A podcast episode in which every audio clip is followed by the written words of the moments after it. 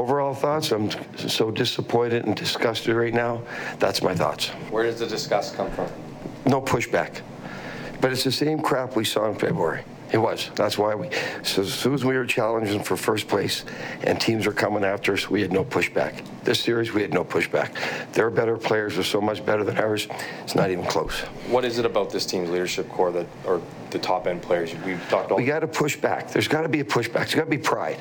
You got to be able to push back when things aren't going your way. We had no pushback. Their better players were so much better than ours tonight. They deserved to win. They were the better team in the regular season. They were the better team in this series. Anything else? Good. Thanks.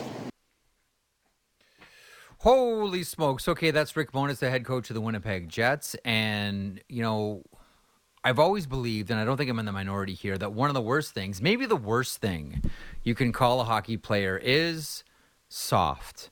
And although Rick Bowness never actually used the word soft, if you read in between the lines, he's saying the team is soft.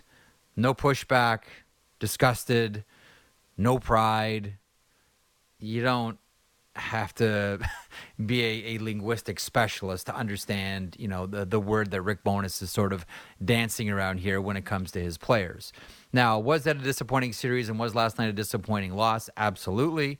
And now the questions begin. Now, we're going to talk a lot, specifically in the first hour, about the Winnipeg Jets. and even if you're not a fan of the Winnipeg Jets or if you're not interested in the Winnipeg Jets, you might want to listen because this might affect either your team or your division or your conference because we fully do expect now with as many players as Winnipeg has with players on expiring deals after next season that there will be changes. We thought they might come last off season, they didn't. Uh, kept the band together for one more run at this one, and at times it looked really good. Uh, specifically, as a calendar flip, the Winnipeg Jets looked solid. And as Bowness points out in that clip from last night, uh, when they got to the top spot, teams started coming for them, uh, and they had no pushback. We expect that there will be changes. How deep do the changes go? We're not sure. We all know who the likely candidates are, um, whether it's Connor Hellebuyck, and I think we all think that that's going to be decision one right now. Not so much for the Winnipeg Jets, but this is sort of flipped, and now it's advantage player, and it's more about Connor Hellebuyck than it is about Kevin Cheveldayoff. Uh, but we also wonder about, Blake Wheeler. Uh, we wonder about Mark Scheifele. And even though he would only be a restricted free agent after next season, although and albeit one with arbitration rights, uh, we do wonder about Pierre Luc Dubois. Ken Wiebe is going to talk to us a lot about the offseason on the horizon, and the offseason begins today for Kevin Cheveldayoff.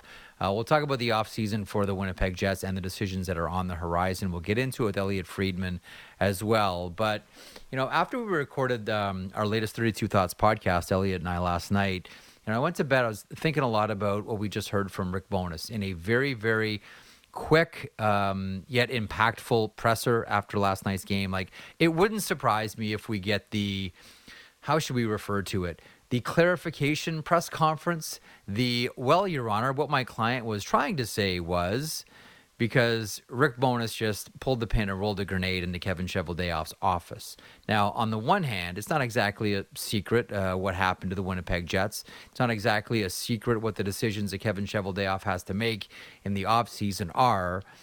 But the point that I was thinking about last night, and I'll get into this with Elliotte in a couple of moments here. We all know what the offseason plan is probably going to be for the Winnipeg Jets.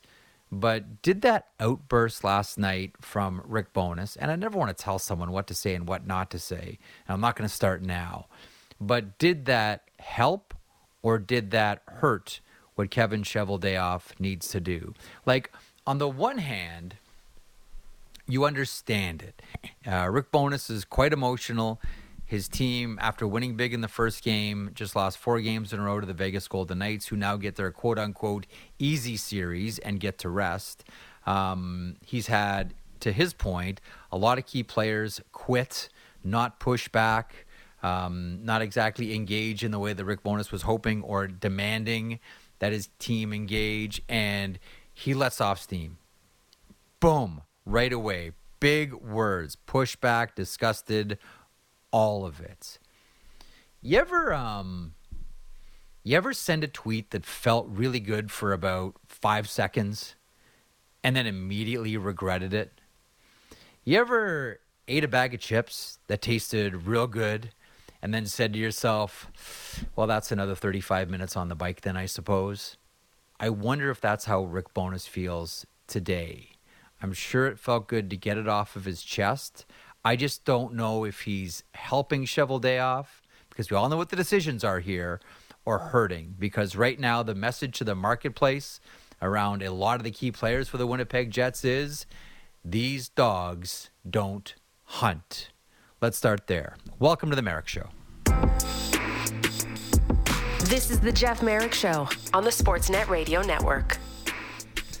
As I mentioned, Ken Wiebe coming up at the bottom of the hour from Sportsnet.ca, also uh, co-host of the uh, the Kenny and Rennie Show. Ryan Novozinsky will stop by, Devils reporter for NJ.com, and Erin Ambrose stops by. Our good friend will finish up the week uh, with um, Erin Ambrose from the uh, National Women's Hockey Team. Uh, in the meantime, Elliotte Friedman from 32 Thoughts, uh, the NHL on Sportsnet and Hockey Night in Canada.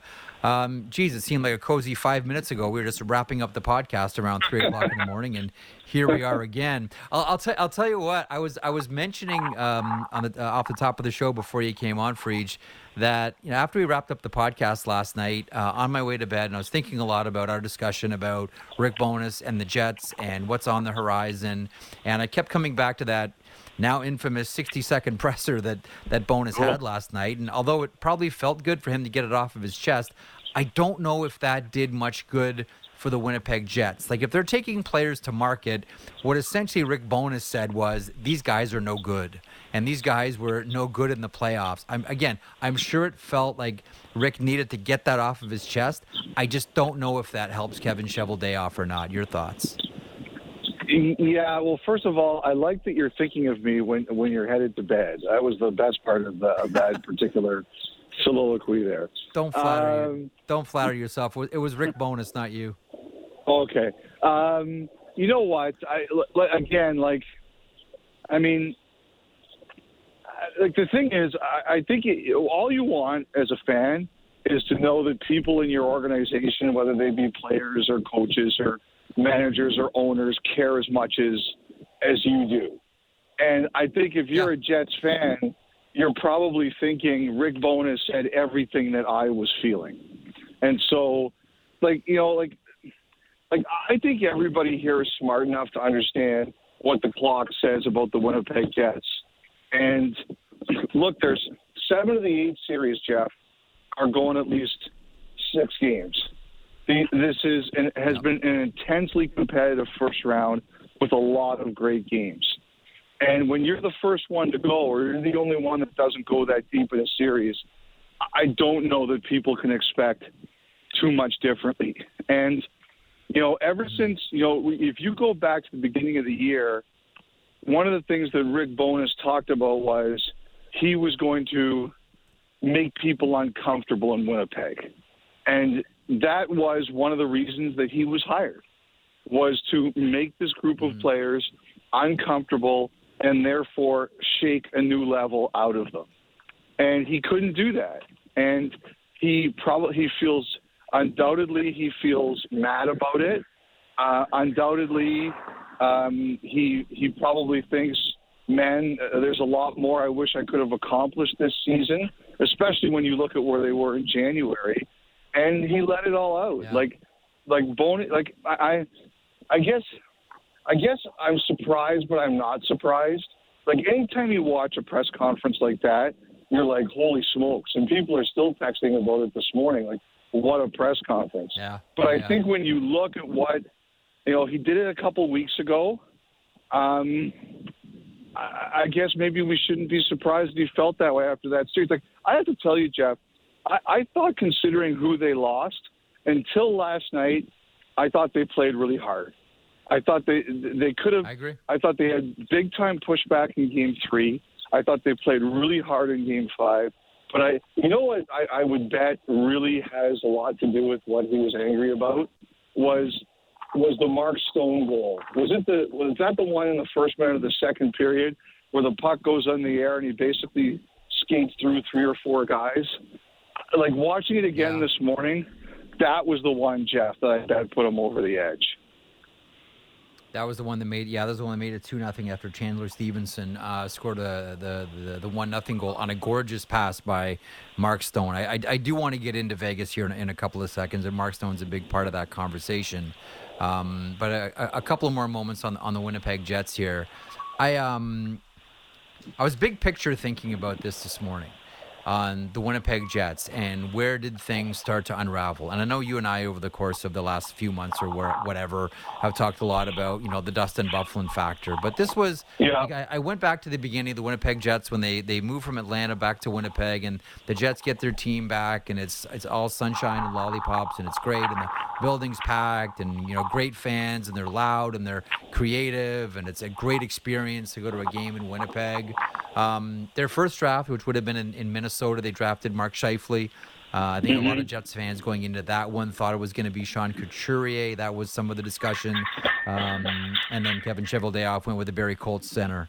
Uh, and then it was Jacob Trouba. And then it was Josh Morrissey and Nick Ehlers and Kyle Connor and Patrick Laine. So from 2011 to 2016, they just like nailed their first round draft picks and things mm-hmm. were looking great. And now that we sit here in 2023, um, as they've had a, a, disappointing conclusion to their season, and we're all having conversations about, you know, who's staying, uh, who's not wanted on the voyage, uh, who will stay if other things happen. I can't help but wondering, like, what happened here? Like along the way, we would have thought that there would have been more success for a really well built um, Winnipeg Jets team that had a lot of talent on it, high skill players at every single position. I don't know mm-hmm. if there's one thing. Maybe it's the Laine situation. I don't know. Maybe it's the Byfuglien situation and, and him walking away. I don't know. But as you look big picture, because right now we're at the beginning of the end of an era, and the era of the Winnipeg Jets 2.0 the first version of it is coming to a conclusion, and Mark Scheifele is the big part of that. Do you have a sense of where things started to to fall apart? Why things started to fall apart? Maybe it's too early to even evaluate that, but do you get a sense of where things started to go off the road? I, think Byfuglien has a lot to do with it. Um, like, like Byfuglien, Byfuglien was just such a huge presence. Like, you know, the, yeah you know, like the thing I think about the the Jets is, you know, they had a stretch there. People say, okay, does anyone want to play in Winnipeg? Well, they had a stretch there where Mark Scheifele signed for term, uh, Dustin Byfuglien yeah. signed for term, Blake Wheeler signed for term, and Connor Hellebuyck signed for term. And you know, like that says that they were doing a lot of things right. And that says to me that and what that means is that, like, you, you can't just say, ah, nobody wants to be there. I, I, I think that's too simple. Because I think what it's proven is that it's kind of like similar to the Raptors. I used to deal with them a lot. Like when they when they drafted Vince Carter and he was the megastar he was, people were like, he'll never stay in Toronto. He'll never stay in Toronto. And he signed a huge deal in Toronto and then things went sideways and he was gone. And I think there's a comparison to be made there. People will stay and play in your city when things are going well. And the Jets proved that. They got all those guys to sign long term deals. I think Byfuglien, um, I, I think what happened with Byfuglien really changed the dynamic because Byfuglien, um, he ran the group. Um, he, he, like, he took a lot of responsibility on ice. He was a funny, different guy who wasn't wired the way that a lot of hockey players were wired. And I think a lot of them looked at him and the way he handled things and said, that's the way that, like, not everybody can be Dustin Byfuglien. Like, you can't, you can't all do what he does. He's unique. But you can look at the way he handles things and say, I can take from that. And I, did, I really do think that when he was gone, um, all of a sudden there was a lot of oxygen there to be breathed. And I just think it changed yeah. the dynamic of the group. You know, I've thought, Jeff, you know, I've thought a lot about Lions. Like, that's what I think about a lot. And, you know, like, it, it hasn't it hasn't worked great in Columbus either. And like, I don't think that's all on him. I don't think it's ever on on one person.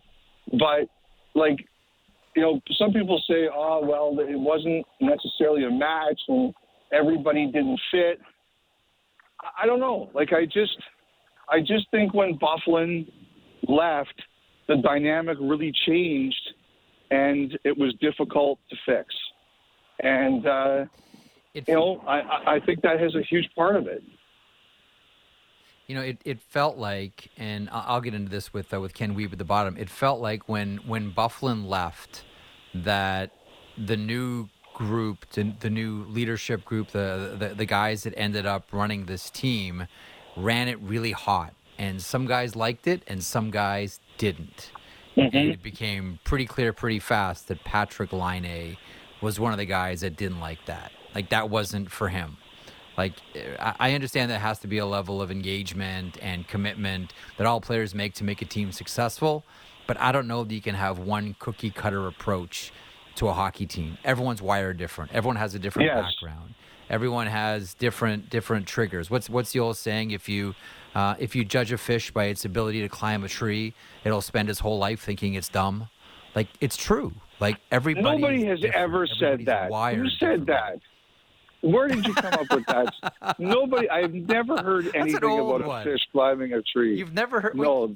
You you need you need to read more books. That's your problem. You need to read more books that aren't sports books. Yeah, if you Uh, if you judge a fish by its ability to climb a tree, it'll spend its whole life thinking it's dumb. I got to tell you, I'm glad I'm not reading the crap you're reading. But anyway, you know, like it, it's funny. Like I talk, I talked to one of the former Jets like a little while ago about all that and and the dynamics and Yeah. and and he said like you you know you know what he said was it I, I think you're totally right. There were some people on that team who were really demanding and that doesn't make them wrong. And there were some people on that team that were much more relaxed and that doesn't make them wrong. He just said like it, it's hard to bridge that. You know it, it Yeah. really is. If you can't if you can't bridge that you're going to have a problem and I think that that is without kind of Byfuglien there, because I think Byfuglien was a guy who did bridge some of that. He played hard, but he could also be really relaxed. Respect, and people were so scared of him that nobody crossed him. and uh, you know, I, I, I do. I, I I think it's a shame because I think you and I have both talked about how how good Byfuglien was for the league. Like he was fun, the way he played, and great. I, I absolutely think the dynamic changed after that. Uh, okay, so let oh, one, one final thing here. Um, I'll, do the Winnipeg Jets now go to the front of the line in interesting teams to follow in the offseason? I'll, I'll get off the Jets page here in a second, but my final question are they now at the front of the line? Because we wondered about Pittsburgh, we wonder about Washington, we wonder about Calgary. Are Jets front of the line now, specifically after that Bowness presser? I, think so. I, I don't think there's any question about it. I mean, we've talked about this. Look at the calendar. There's Scheifele with the year. There's Wheeler with the year. There's uh, du- Dubois with the year, and, and Dubois has already made it clear that his intentions are to, to test the market. Um, and there's Hellebuyck, and you know, I'll say I say it in the pod, and I'll repeat it today. I think Hellebuyck is the one they have to sort out first. I think everything flows with him. Um, he had a Vezina level season this year. He did not have a great playoff, but he had a Vezina level season. And um, you know, I, I think he's uh, like I- like I I think the Jets know if they want to keep him, it's going to be a big number. He's going to be among the highest paid goalies in the league. But I think also for Hellebuyck, I think that he's going to have questions about the direction they're going in and where they're like what they're thinking. And if it, if they're thinking like we're going into a situation where we might not win for a few years, and I don't know that, I'm just spitballing it. I don't know that Hellebuyck's going to want to be part of that. I I believe that Elliotte completely. I, I don't think that would surprise uh, anybody. More Jets talk coming up at the bottom of the hour with Ken Wiebe from Sportsnet.ca. Uh, meanwhile, the Toronto Maple Leafs and the Tampa Bay Lightning. The Bolts live to play another game. It's Game Six. Yep. The, uh, the venue shifts to Amalie Arena. Um, are the Maple Leafs guilty of letting the Tampa Bay Lightning off the mats? How did you look at last night's game? I I don't think it's that simple. Like you know, like the Lightning hurt a, a good team for a long time for a reason. I I think the one thing I thought last night was after it became pretty clear that Hedman was hurting, I thought they had to make his life more difficult. But like I don't think other than other than that, I don't think this was anything about the Maple Leafs weren't prepared to win or didn't try or or laid down or anything like that. Like I, I don't believe any of that stuff. I, I do think Toronto has to force Tampa to play a faster pace. Like to me, any time that this game has ratcheted up into autobahn speed, Toronto has been the much better team. And you know, Tampa did a great job last night, slowing it down, forcing uh, hunting pucks, not let like winning battles, making sure that they had that Toronto couldn't do that. Like the slower the game is played, the better the chance Tampa has to win. And I think Toronto has to force has to force Tampa to play at a faster pace. And last night, you know, Tampa just came in and said, "We're not going down easy," and uh, and they beat them. And you know, Vasilevskiy, he was Vasilevskiy. I didn't like the first one, but boy, after that, he was he was really good. Yeah, when when Morgan Rielly scored that goal, I think we all thought, "Uh oh, is this uh, going to be continuation of what we saw in Tampa?" Uh, and we got the answer quickly: no.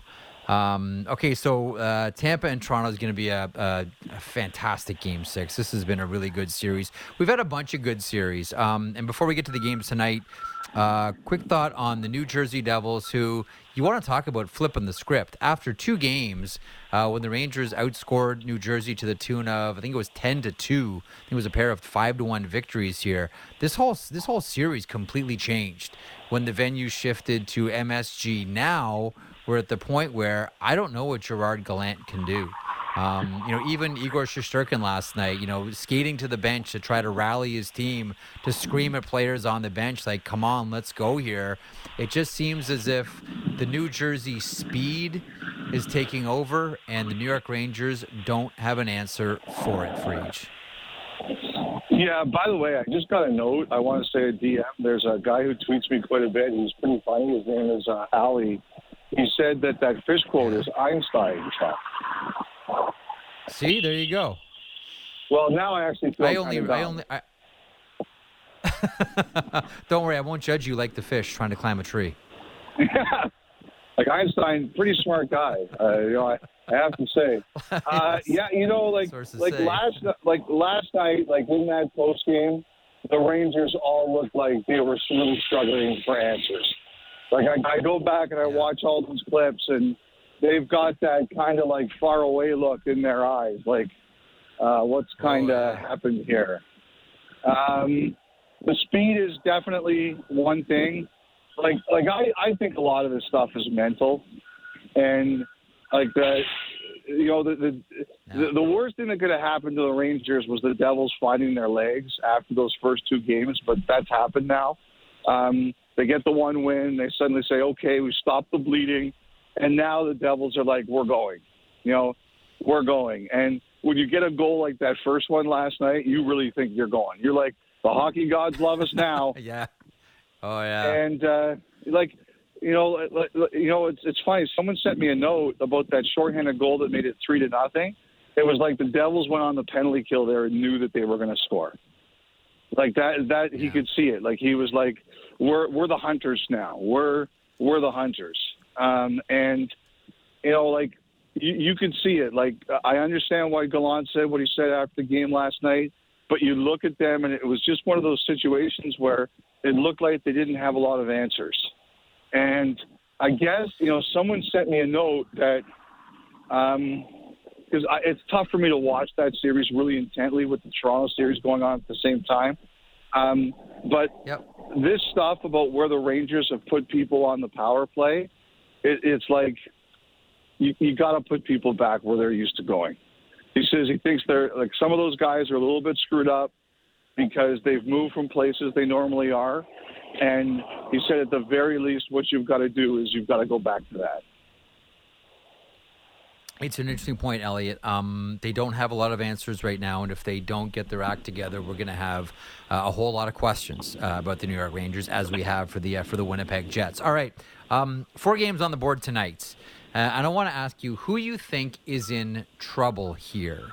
Um, Yeah. Uh, the the one game where I don't think that there's any trouble, and that's because you know the Dallas Stars are kind of rolling right now. That's the Stars and the Minnesota Wild. But for uh, for teams that are leading their series, teams that have let um, there's you know there's two teams that have let their their their their opponents back into the series. Um, the Hurricanes let the Islanders up. The Boston Bruins let the Florida Panthers up, and the Seattle Kraken are now rolling uh, against the Avalanche. Uh, who do you think's worried? Carolina or Boston or neither? By the way, I was just walking by the high school and getting Leaf lineup suggestions. If you heard that in the background. Um, Oh, what's what's what's it? Well, hang on. What's the consensus from the uh, the high school cognoscenti? Bunting, put Bunting back in.